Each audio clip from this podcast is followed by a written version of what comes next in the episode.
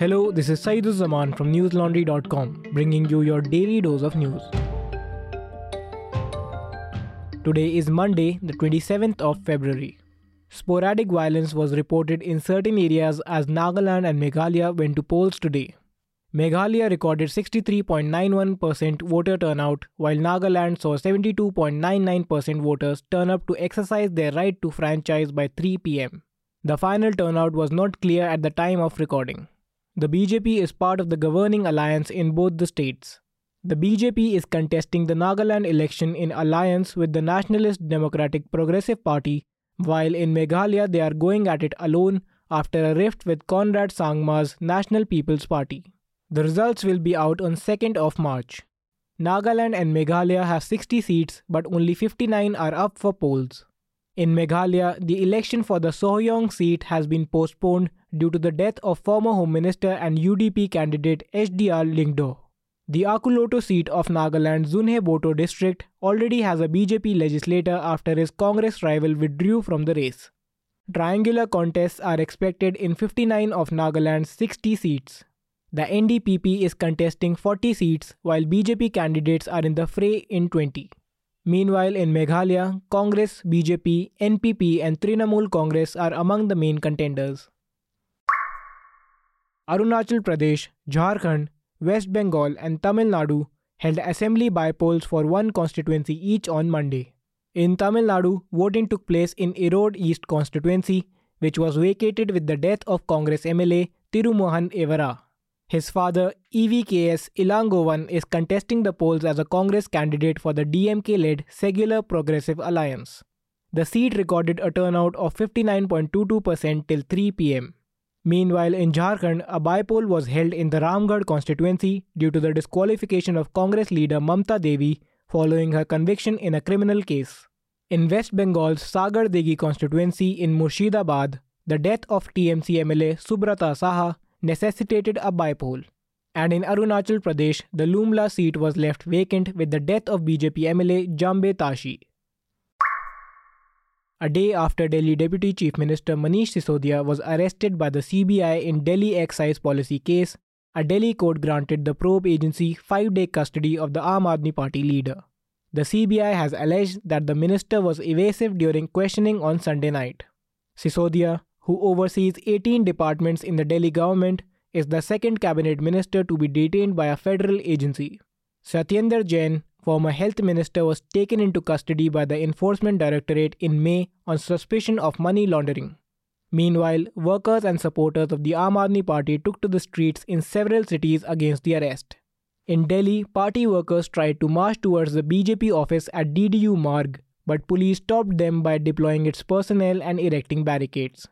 Many Aam Aadmi Party leaders, including Delhi Minister Gopal Rai, M P Sanjay Singh and others, were detained on Sunday night while staging a demonstration outside the C B I headquarters in Delhi. According to Aam Aadmi Party leaders, they were released on Monday morning. Aam Aadmi Party's chief spokesperson Saurabh Bhardwaj described the arrest as a dangerous trend. The C B I charged Sisodia and fourteen other people in August with violating the new excise regulations liquor policy, which has since been scrapped. Yet, Sisodia is not named in the C B I charge sheet. Listeners, my colleague Shiv Narayan Rajpurohit recently did a story on the woes of the foreign correspondents in India, titled "Threats, No Access, Shorter Visas.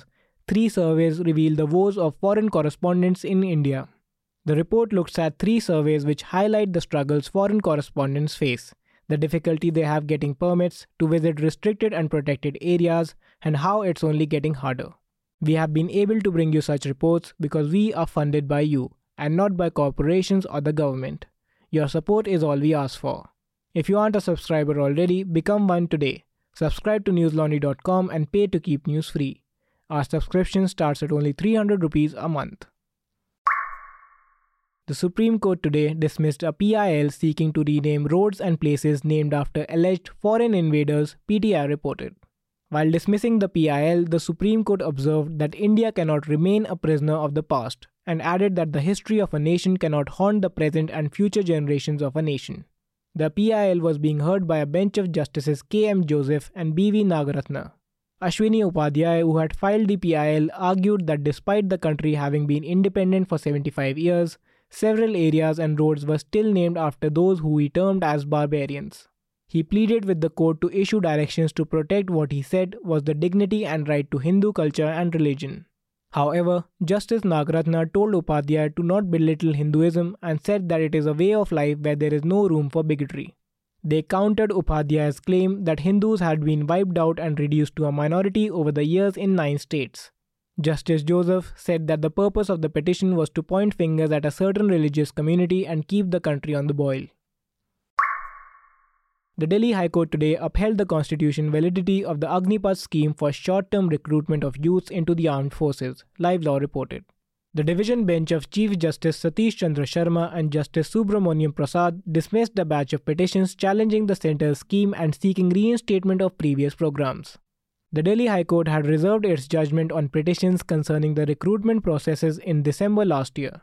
The Agnipath system, which had been introduced in June, was being contested through a number of petitions before the High Court.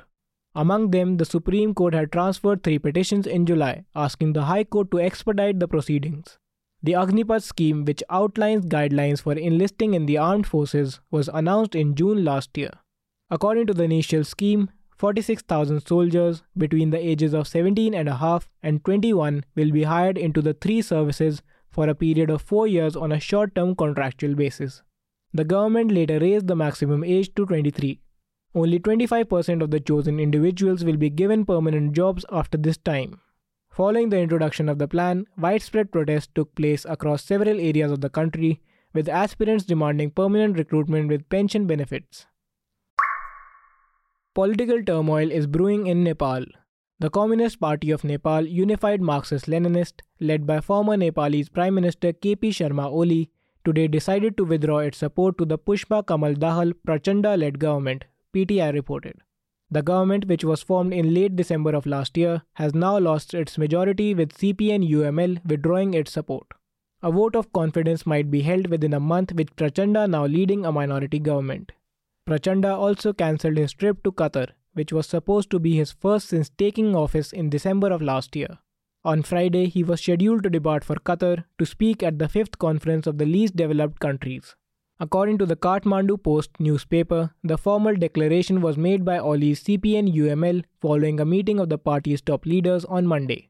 In accordance with Article one hundred, Clause two of the Nepalese constitution, a prime minister would once more require a vote of confidence in the event that one or more political parties split or withdrew their support for the government.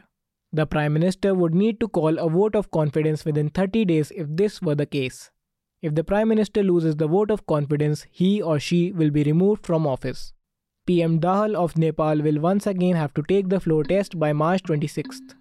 That's all the news we have for you today. Have a good day or a good night depending on where you're listening from. See you tomorrow. All the News Laundry podcasts are available on Stitcher, iTunes and any other podcast platform. Please subscribe to News Laundry. Help us keep news independent. Catch all our podcasts on news, pop culture, current affairs and sport, visit newslaundry dot com. Follow us on Facebook, Twitter and Instagram and subscribe to our YouTube channel.